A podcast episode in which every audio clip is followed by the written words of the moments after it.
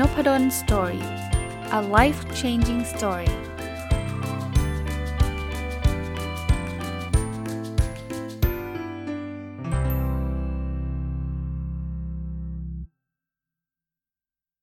สวัสดีครับ ยินดีต้อนรับเข้าสู่นพดล Story Podcast นะครับ แล้วก็ วันอาทิตย์นะครับยินดีต้อนรับเข้าสู่รายการ My Books นะครับก็ยังอยู่กับหนังสือที่ชื่อว่าสร้างโอกาสเปลี่ยนกระดาษเป็นหนังสือนะหนังสือที่ผมเขียนมา โดยพยายามที่จะถ่ายทอดประสบการณ์ของผมเองนะครับที่เคยออกหนังสือด้วยตัวเองมาน่าจะเป็น 10 เล่มแล้วนะครับแล้วก็เขียนหนังสือเล่มนี้ขึ้นมา เพื่อที่จะเล่าให้ฟังว่าเออเวลาออกหนังสือด้วยตัวเองเนี่ยมันเป็นยังไงนะครับวันนี้มาถึงบทอันหนึ่งที่ผมคิดว่าเป็นคำถามยอดฮิตบอกว่า ถ้าถ้าถ้าผมทวนให้ฟังนะ เมื่อสัก 2-3 สัปดาห์ที่แล้วเนี่ยตั้งแต่เริ่มต้นหนังสือเล่มนี้เนี่ยผมก็เล่าให้ฟังว่าเออ ก็เขียนทุกวันนะ เขียนลงเพจไปก่อน จะได้ฝึกฝึกปรือตัวเองนะครับ ก็จะมีคำถามบอกว่าอาจารย์ อาจารย์เขียนได้ไงทุกวัน ผมไม่รู้จะเอาอะไรมาเขียน ผมก็เลยเอามาเป็นข้อแนะนำอีกข้อหนึ่งที่อยู่ในหนังสือเล่มนี้คือ ผมมีอินพุตอย่างหนึ่งครับคือผมอ่านหนังสือเยอะ ส่วนตัวเนี่ยผมคิดว่า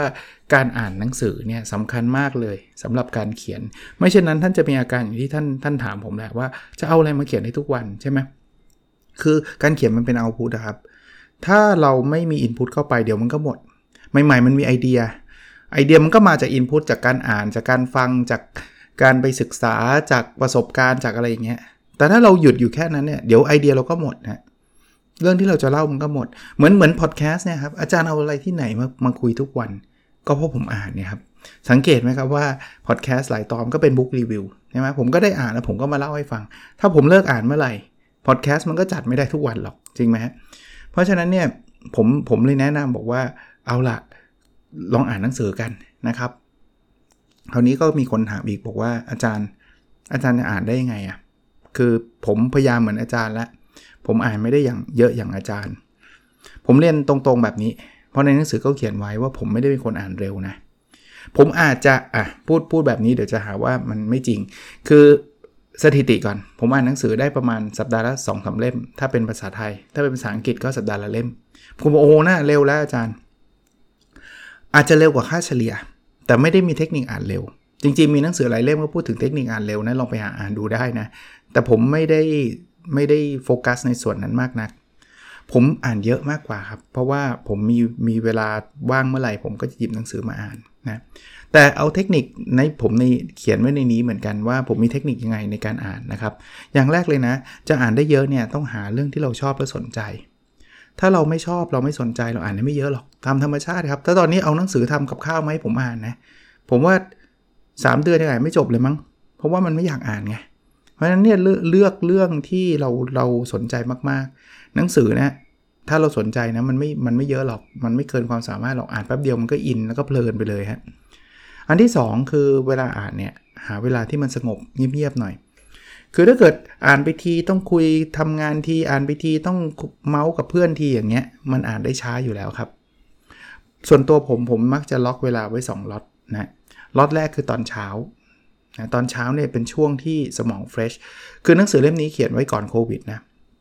เพราะฉะนั้นเนี่ยช่วงเช้าก่อนโควิดเนี่ยต้องเช้ามากๆเลย จะเป็นเช้าที่เเรียกว่า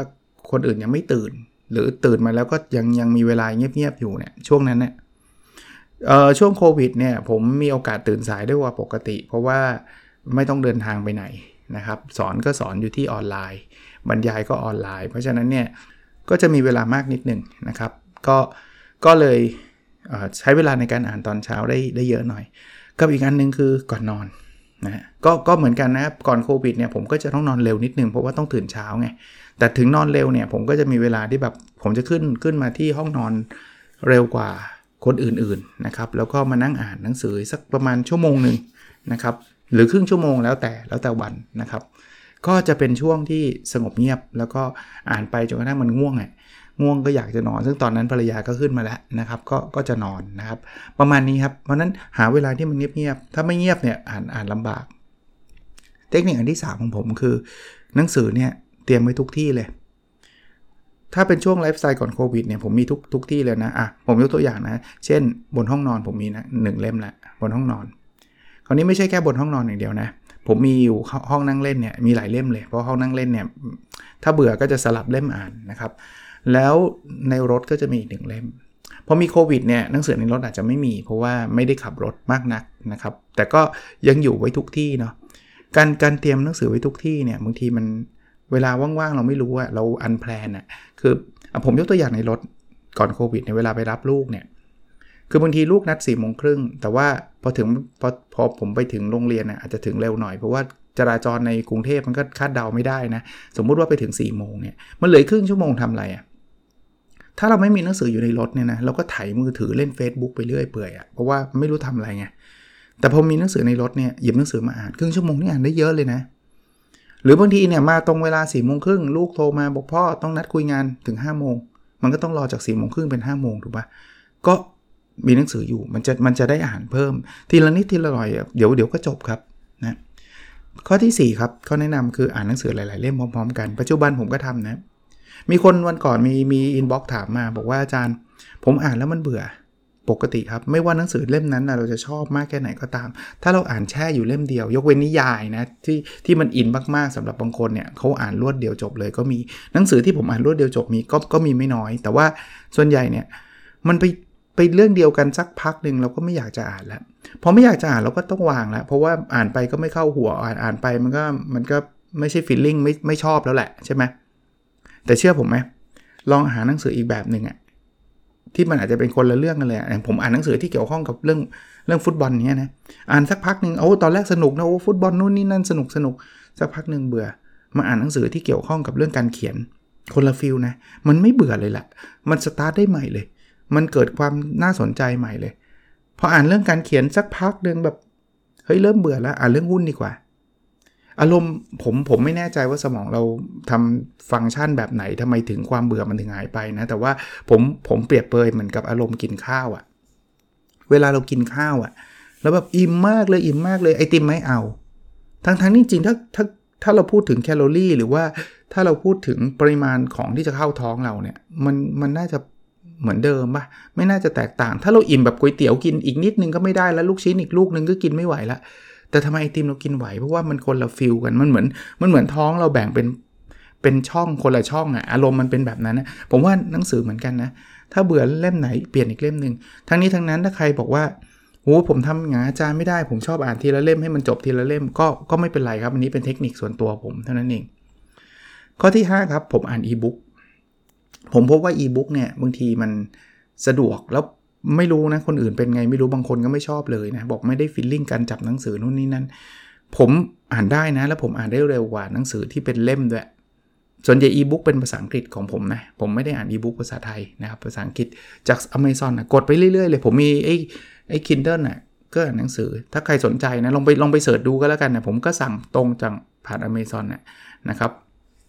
ชื่อรุ่น Oasis แต่ตอนนี้ไม่รู้มันมันพัฒนาไปถึงรุ่นไหนตอนไหนแล้วไม่รู้นะ แต่ว่าอีบุ๊กผมผมว่าอ่านเพลินอ่านง่าย แล้วก็ไม่ต้องพกหนังสือหลาย ๆ เล่ม เพราะว่าอีบุ๊กมันมีหลาย ๆ เล่มอยู่ในนั้นอยู่แล้ว อันที่ 6 อันนี้เมื่อสัก 3 ปีที่แล้วเคยทำบ่อยมาก แต่เดี๋ยวนี้ไม่ได้ทำแล้ว หรือทำน้อยมากคือฟัง audiobook คือแต่ก่อนเนี่ยก่อนมาทำพอดแคสต์ก่อนมาฟังพอดแคสต์เนี่ยนะเวลาผมขับรถไปที่ทำงาน แล้วก็เวลาวิ่งอยู่ในแถวแถวบ้านเนี่ยนะผมจะมีหูฟัง ขับรถก็เปิดฟังผ่านบลูทูธ ผมปะเปิดอะไรครับ audiobook ด้วยมันเล่มภาษาอังกฤษนี่แหละ ฟังไปเรื่อยๆครับ แป๊บเดียวก็จบเล่มละ วิ่งอยู่แถวบ้านเนี่ย ก็เอาหูฟังแล้วก็เปิด audiobook ฟัง แต่ว่า 3 ปีแล้วไม่ค่อยได้ฟังเหตุผลเพราะว่าผมไปฟังพอดแคสต์ครับ พอไปฟังพอดแคสต์มันก็เลยไม่มีเวลาฟัง audiobook แต่ว่าสำหรับใครที่สนใจนะ ลองทดลองดูได้ เดี๋ยวนี้ภาษาไทยก็น่าจะมี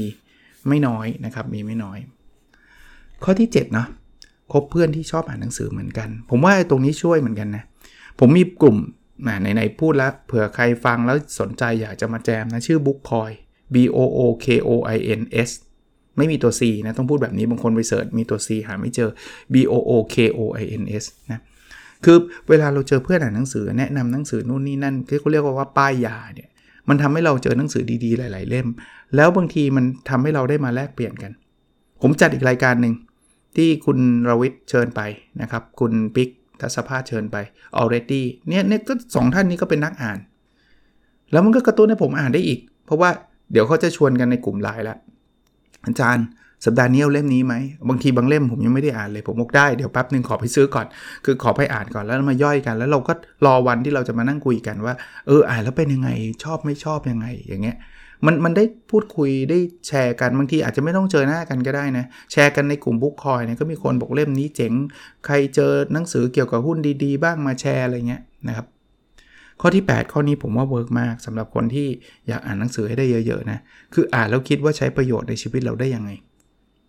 คืออ่านแล้วมันเฉยๆอะมันก็มันก็เฟือเขาเรียกว่าฝืดฝืดฝืดฝืดไม่รู้จะอ่านทำไม แต่ถ้าเกิดสมมติหนังสือหุ้นนะอ่านเรื่องกราฟนี้แล้วเดี๋ยวไปเปิดเปิดกราฟไอ้หุ้นที่เราสนใจเลยแล้วมาดูซิว่าทฤษฎีนี้มันใช้ได้จริงหรือเปล่าอย่างเงี้ยสนุก ผมมักจะชอบทำชอบอ่านหนังสือแบบนี้เหมือนกัน คือผมอ่านแล้วเนี่ยผมจะนั่งคิดว่าผมจะเอาอะไรไปใช้ได้มั้งบางทีอ่านเสร็จปุ๊บสมมติพวกเขาสอนเรื่องการเขียน แล้วเขาบอกว่าเขียนแบบนี้คนสนใจเยอะผมลองเขียนเลย ทำตามที่เขาบอกเลย work ก็ดีดีใจมาก ถ้าไม่ work ก็ได้รู้เลยว่า อ๋อ วิธีนี้มันอาจจะ work ในในในประเทศฝั่งตะวันตก ฝั่งตะวันออกอาจจะไม่ใช่ หรือว่าเราอาจจะยังทำไม่ถูกวิธีนะครับ ข้อ 9 มีคนชอบบอกว่า แต่ผมยุ่งเกินกว่าที่จะอ่าน ผมกลับมองตรงข้ามนะ คือที่ท่านยุ่งอะเพราะท่านไม่ได้อ่าน ผมผมอยากจะแนะนำท่านว่ายิ่งยุ่งยิ่งต้องอ่าน เพราะอะไรรู้ไหมหนังสือดีๆหลาย ๆ เล่มเนี่ยนะ มันช่วยทำให้ท่านยุ่งลดลง อ่านหนังสืออย่างเช่น one the one thing อย่างเงี้ยหนังสือ one thing เนี่ยเป็นหนังสือที่เน้นบอกว่าเฮ้ยคุณต้องจัด priority ว่าชีวิตคุณเนี่ยสิ่งที่สำคัญที่สุดคืออะไร หรือชื่อเต็มๆ ชื่อภาษาไทยจำไม่ได้นะ ชื่อภาษาอังกฤษก็ไม่รู้ถูกป่ะ essentialism อะนะครับคือเหมือนกับให้เราโฟกัสนะว่าเราเราควรจะต้องให้เวลาอะไรกับเรื่องไหนก่อน พอเราจัดลำดับปุ๊บเนี่ยความยุ่งหายเลยนะ อย่างเงี้ยบางทีเราไปยุ่งกับเรื่องอะไรก็ไม่ควรไม่รู้อะไม่ควรยุ่งนะครับ แล้วข้อสุดท้ายนะคือข้อ 10 ที่ผมแนะนำไว้ในหนังสือเล่มนี้คือเลือกหนังสือครับ เราอ่านไม่ได้ทุกเรื่องหรอกครับ อย่าไปทำตามแฟชั่น โอ้อาจารย์นพดลเขาแนะนำ principle ไว้แล้วโหคุณลวิทย์ก็พูดว่า principle ดีมาก คนนู้นคนนี้แนะนำฉันต้องอ่านแล้วล่ะ คือจะอ่านตามป้ายยาก็ได้ แต่ว่าถ้าอ่านถ้าไปพลิกๆดูแล้วมันไม่ใช่เราก็อย่าไปตามครับ เพราะว่าบางเรื่องผมอินอะมันมันเป็นบริบทของผมไงแต่ท่านอาจจะไม่อินก็ได้ไงเพราะว่าเรื่องนั้นเนี่ยมันไม่ใช่เรื่องที่ไปตอบโจทย์ท่านหรืออะไรอย่างเงี้ยเลือกเรื่องเลือกหนังสือให้มันตอบโจทย์ท่านนะครับ ก็อันนี้เป็นเป็นข้อแนะนำผมว่าอ่านได้เยอะนะ เดี๋ยวเราเขียนได้เยอะเอง แล้วจริง ๆ ต่อยอดนะอยากใครอยากทำพอดแคสต์มันทำได้เยอะหรอกเพราะว่าท่านอ่านเยอะนะครับ กับอีกเรื่องหนึ่งที่จะช่วยผมได้มากเลย เพราะว่าจากประสบการณ์ผมเนี่ยผมทำมาตลอดคือเข้าคอร์สเรียนการเขียนทำไมผมถึงแนะนำเพราะว่าต้องบอกว่าคนส่วนใหญ่นะเราไม่ได้เกิดขึ้นมาแบบด้วยพรสวรรค์การเขียนที่งดงามสวยงามแบบรู้เทคนิครู้วิธีทุกเรื่อง ผมผมยอมรับว่าผมเป็นคนหนึ่งอะที่โอเคแหละคือผมว่าผมเขียนได้ แต่ว่าผมก็คิดว่าคนที่เขาเขียนแล้วประสบความสำเร็จเนี่ยเขามีเทคนิคอะไรหลาย ๆ อย่างที่ผมไม่รู้ เวลาเราไม่รู้เนี่ยเราก็ต้องเรียนรู้เท่านั้นเองครับ วิธีการเรียนรู้ที่ผมคิดว่ามันง่ายแล้วเร็วที่สุดเนี่ยคือการไปเรียน คือจริง ๆ มันมีหนังสือที่แนะนำเรื่องการเขียนเยอะแล้วผมก็อ่านเยอะมากนะหนังสือที่เกี่ยวกับการเขียนนะผมอ่านเพียบเลยนะ แต่ผมรู้สึกว่าเรียนเร็วกว่า คราวนี้คอร์สไหนอะ ผมว่าเดี๋ยวนี้มีคอร์สเพียบเลยนะครับ ที่เราจะสามารถหาเลือกได้ แต่ว่าขอแนะนำ2 2ที่แล้วกันนะครับ จริง ๆ ทุกคอร์สนะผมด้วยความเคารพนะ ผมเข้าไปเกือบทุกทุกที่เลยนะครับ แต่ครับที่ผมแนะนำ2ที่นี้เหตุผลไม่ใช่อะไรครับ เพราะมันตรงกับสไตล์การเขียนผมมากที่สุด ที่แรกก็คือ คือตอนนี้คุณบอยไม่ได้สอนเป็นคอร์สแล้วล่ะ แต่น่าจะมีใน SkillLaneเขียนไม่ประจำทำเงินกว่า ผมเรียนเป็นรุ่นที่ 1 เลย ตอนนั้นผมเคยเล่าให้ฟังแล้วว่า ผมอยากเปลี่ยนตำรามาเป็นหนังสือ ผมก็เลยอยากรู้ว่าหนังสือเบสเซลเลอร์เขาเขียนยังไง และช่วงนั้นเนี่ยหนังสือที่ชื่อว่างานไม่ประจำทำเงินกว่าเนี่ยอันนี้น่าจะประมาณสัก 8 ปีที่แล้วนะมันดังมากครับ แล้วคุณบอยก็ออกมาแล้วก็ออกมาด้วยคอร์สเชียว่าเขียนไม่ประจำทำเงินกว่า ไปเรียนครับ แล้วนอกจากเรียนเราได้เทคนิคจากที่คุณบอยเขาสอนนะที่คุณบอยบอกเขียนสั้น ๆ เขียนยังไงอะไรยังไงเนี่ยเจอเพื่อนอีกเพียบเลยครับ เจอคุณลวิทย์ฐานุสาหะ ที่เป็นกัลยาณมิตรที่พูดคุยกันจนถึงปัจจุบันก็เพราะคอร์สนี้ครับ คุณปิ๊กทัศภาสก็คอร์สนี้ครับ คุณพลอยลุมทองที่ออกแบบหนังสือให้ผมทุกเล่ม ที่ผมออกเองก็คอร์สนี้ครับ แล้วมีคุณเจดมีโอ้เยอะมากเลยครับ ที่ผมมีโอกาสได้เจอในคอร์สนี้นะครับ เพราะฉะนั้นเนี่ยลองไปเรียนคอร์สที่2เนี่ยอันนี้อันนี้ยังเปิดสอนอยู่เรื่อย ๆ เลยนะ คือของพี่จุ้ยสุบุญเลี้ยง คือผมแนะนำเพราะอะไรพี่จุ้ยเนี่ยเป็นคนที่ผมชื่นชอบนะคืออย่างนี้อย่างที่ผมบอกนี่คือบริบทของผมคือ ผมชอบพี่จุ้ยอยู่แล้วเป็นทุนเดิม แล้วพี่จุ้ยเนี่ยเป็นคนที่สอนอะไรที่แบบ ผมว่าพี่จุ้ยใช้ภาษาเก่งอะ่ะคือแล้วจะพูดว่าไงดี คือเตือนเราได้ได้ดีอะ่ะเออผมผมฟังลูกพี่จุ้ยทุกครั้งนะว่าอ๋อ มันต้องใช้วิธีนี้ อ๋อ มันต้องใช้วิธีนั้น เออ มันดีนะอะไรเงี้ย แล้วส่งการบ้านไปพี่จุ้ยนั่งอ่านให้ แล้วก็นั่งแก้ให้ว่าอย่าง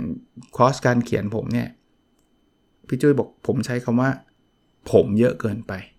คือเวลาเขียนผมผมผมผมผมผม เออ เราไม่เคยสังเกตนะ เพราะเราก็รู้สึกเราจะเขียนอย่างเงี้ยนะครับ เพราะฉะนั้นเนี่ยลองไปเรียนคอร์สอื่นๆมีนะครับ เต็มไปหมดเลยนะครับ ท่านเลือกดูได้วิธีการเลือกนะบางคนบอกอาจารย์เลือกดูยังไง ดูผลงานของคนสอนนะครับ ว่านั่นน่ะคือคือผลงานที่เราอยากเขียนหรือเปล่า คุณอยากเขียนแบบคุณบอยวิสูตรคุณก็น่าจะไปเรียนคุณบอยวิสูตรคุณอยากเขียนแบบพี่จุ้ย คุณก็ไปเรียนกับพี่จุ้ย เท่านั้นแหละ คุณอยากเขียนแบบใครคุณก็ไปเรียนกับเขา แต่ส่วนตัวผมนะผมไปเรียนกับบล็อกเกอร์ไปเรียนกับเจ้าของสำนักพิมพ์ไปเรียนกับโอ้ผมเรียนประมาณสักห้าหกคอร์สเลยแหละนะครับอันนี้ก็เป็นข้อแนะนำอีกอันหนึ่งนะครับ ส่วนส่วนนอกเหนือจากหนังสือเล่มนี้คือไปหาอ่านเอาก็ได้นะ คือถ้าใครเป็นเป็นนักอ่านแล้วไม่อยากจะจ่ายเงินเรียนอะไรเงี้ยนะก็ก็ไปหาอ่านเอาก็ได้ มันก็มีหนังสือที่แนะนำการเขียนดีๆ หลาย ๆ เล่มเลยนะครับ ทั้งภาษาไทย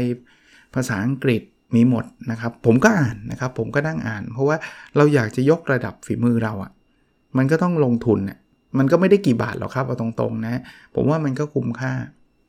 อะมีอีกวิธีหนึ่งครับที่เวลาเขียนเอาละเราพัฒนาฝีมือแล้ว แล้วเราอยากให้คนเห็นงานของเราทำยังไง จริงๆ ผมเคยเล่าไปก่อนหน้านั้นนิดหนึ่งแล้วละแต่นี้เอาเฉพาะงานที่เราเขียนเรื่องนั้นเนี่ยเขาเรียกว่าการ boost post boost post เนี่ยก็คือการ boost เฉพาะไอ้บทความนั้นๆ ที่เราอยากที่จะให้คนอื่นเห็นคราวนี้เวลา boost post เนี่ยมันมีค่าใช้จ่าย ส่วนตัว ผมมีใครทีเลีย2ข้อเล่าให้ฟังข้อแรกเนี่ยผมเขียนแล้วผมโพสต์ไปก่อนโดยที่ไม่ได้ boost ใดๆ เพราะผมอยากจะรู้ว่าไอ้งานนั้นเนี่ยมันดีไม่ดี แล้วผมจะเลือก boost อันที่มันปังอะมันปังแบบว่าแบบโอ้โหคนชอบมาก บอกเอ๊ะทำไมอาจารย์ไป boost คนชอบ เพราะคนชอบมันมันมี organic reach อยู่แล้ว organic reach ก็คืออะไร คือมันเข้าถึงคนได้เยอะอยู่แล้วทำไมอาจารย์ไม่ไป boost อันที่มันแป๊กอันที่คนไม่ค่อยเห็น คือคุณจะไป boost ของที่มันห่วยทำไมล่ะครับ คุณคุณไปทำให้ของที่มันห่วย คนดูน้อยก็ดีแล้วไง คุณก็คนก็จะได้รู้ไงว่า คนจะได้รู้น้อยไงว่างานคุณห่วยถูกปะเพราะว่าสมมุติคุณโพสต์ไป 2 โพสต์โพสต์ A เนี่ยโหคนแชร์ 300 แชร์ โพสต์ B คนแชร์ 1 แชร์ แล้วคุณไปบูธโพสต์บูธโพสต์ B คนมาเห็นเขาก็อ่านงานแล้วว่าโหงานนี้ห่วยไว้ไม่ตามดีกว่าจริงปะเปลืองตังค์ครับ ผมจะไปบูธได้ 300 แชร์ดีกว่า ให้มันกลายเป็น 400 สมมุติว่า โพสต์ไปสักพักหนึ่งผมผมจะรอสักวันหรือ 2 วันนะ โพสต์ไปสักพักหนึ่งมันจำนวนแชร์มันบอกเลย ว่าแบบ โอ้โห 400 แชร์อย่างเงี้ยโอ้โห มันเยอะมากเลย บูธตู้มเลย ถ้าอยากบูธนะ อันนี้คือคือคือคือหลักการผม อันที่ 2 ผมไม่ใช้เงินเยอะ ผมใช้เงินหลักร้อยตรงๆนะ อาจจะบอกโอ้อาจารย์ขี้เหนียวทำไมอาจารย์ไม่บูธเป็นหลักพันหลักหมื่นไม่มีตังค์แล้วไม่ไม่ไม่รู้สึกว่าคุ้มค่าในการบูธแบบนั้นนะครับ ต้องต้องบอกแบบนี้ว่าถ้าเราต้องการบูธเพื่อขายสินค้าอันนั้นโอเค คุณบูธไปแล้วคุณได้เงินกลับมา แต่นี่มันบูธงานเขียนนะคุณจะบูธไปเป็นหมื่นทำไมอะยกเว้นคุณรวยมากนะครับถ้าคุณรวยมากบอกไม่ผมไม่ผมไม่แคร์ครับ ผมจะบูธมีอะไรไหมผมมีเงินงบประมาณโพสละหมื่นเอาเลยครับ ตามสบายครับ แต่ผมไม่ไม่คือถึงมีตังก็ไม่เอามาใช้แบบนี้ ผมก็ใช้หลักร้อยลองทดลองดู แล้วผมดูด้วยนะว่าจำนวนคนมันเพิ่มขึ้นมากมันคุ้มค่าไหมอะ ที่เราจ่ายเงินไปหลักร้อยเนี่ยนะครับ อันนี้ก็เป็นอีกหนึ่งวิธีที่ทำให้ให้เราเขียนแล้วคนสนใจเราเยอะขึ้นนะ บางทีเราจะให้แบบคนติดตามเราโดยที่แบบออร์แกนิกล้วนๆเนี่ยออร์แกนิกล้วนๆก็คือ สุดท้ายก็คือแบบไม่ boost เลยเนี่ยก็ได้ครับถ้าเกิดหลายหลายเพจเป็นแบบนั้นนะ ผมว่าเขาเขาเขียนเก่ง โดยธรรมชาติอยู่แล้ว คนก็ติดตามมากขึ้นเรื่อยๆ ก็ดีครับ แต่ว่าถ้าเราอยากกระตุ้นนิดนึงก็ทำแบบนี้ก็ได้นะแล้วบางทีมันก็เป็นกำลังใจ เรื่องความสม่ำเสมอเคยพูดไปแล้วนะครับ ผมมักจะบอกลูกเพจผมเสมอ ตอนช่วงที่ผมเขียนใหม่ๆต้องต้องบอกว่าหลังๆเนี่ยผมไม่ค่อยได้เขียนมาก ผมก็เลยไม่ได้ทำแบบนี้บ่อยมากนัก แต่สำหรับคนที่เปิดเพจแล้วเริ่มเพจใหม่ ๆ เนี่ยบอกเลย ผมจะบอกทุก7จ็ดโมงเช้าผมจะลง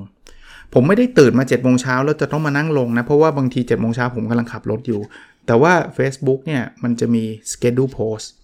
schedule post คืออะไรครับ คือการตั้งเวลาไว้นะอันนี้ไม่ยากหรอกใครเคยทำก็ง่าย ๆครับ มันสามารถที่จะตั้งเวลาไว้ได้ แล้วก็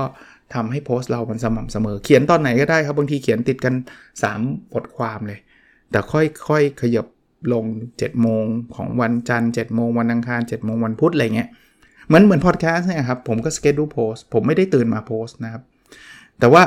หลังๆ ผมเขียนบทความไม่ได้แบบสม่ำเสมอแบบเดิมแล้วนะครับผมมาโฟกัสที่พอดแคสต์ซะเยอะเนี่ย ก็เลยไม่ได้ schedule post ก็เดี๋ยวนี้ก็คือแบบเอาตรงๆโพสต์มั่ว คือคือเสร็จบทความเสร็จเมื่อไหร่ก็โพสโพสโพสโพสไปนะฮะ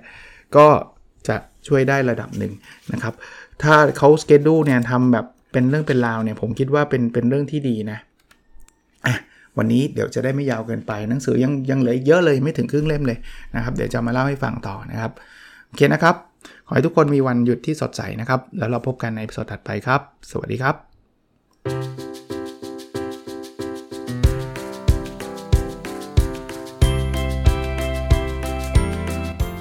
n o p a d o n Story a life changing story